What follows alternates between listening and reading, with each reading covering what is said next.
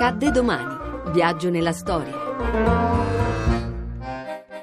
11 marzo 1941. Promulgazione della legge affitti e prestiti da parte del Congresso degli Stati Uniti.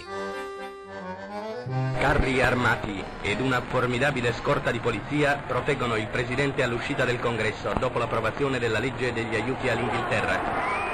Significativa precauzione per lo stato d'animo del popolo americano verso il bellicista Roosevelt. La legge affitti e prestiti fu un'iniziativa politica con la quale gli Stati Uniti fornirono al Regno Unito, Unione Sovietica, Francia e altri paesi alleati grandi quantità di materiale bellico tra il 1941 e il 1945. Churchill, il primo ministro della cosiddetta Regina dei Mari, si reca ad implorare ulteriori aiuti a Roosevelt. Roosevelt rese subito popolare quest'idea facendo un pittoresco confronto.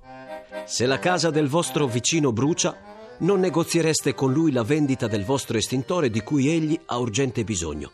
Voi glielo prestereste chiedendogli di ridarvelo, una volta spento l'incendio. Alla radio disse: Dobbiamo essere il grande arsenale delle democrazie.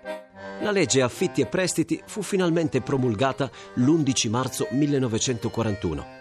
Questa permetteva al Presidente di fare fabbricare, di acquistare e di consegnare a tutti i paesi, la cui difesa riteneva vitale per gli interessi degli Stati Uniti, armi, munizioni, navi, macchine e prodotti di ogni tipo, persino i brevetti.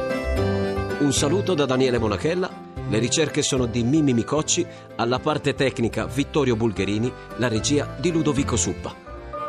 La puntata è in podcast e streaming su radio1.rai.it.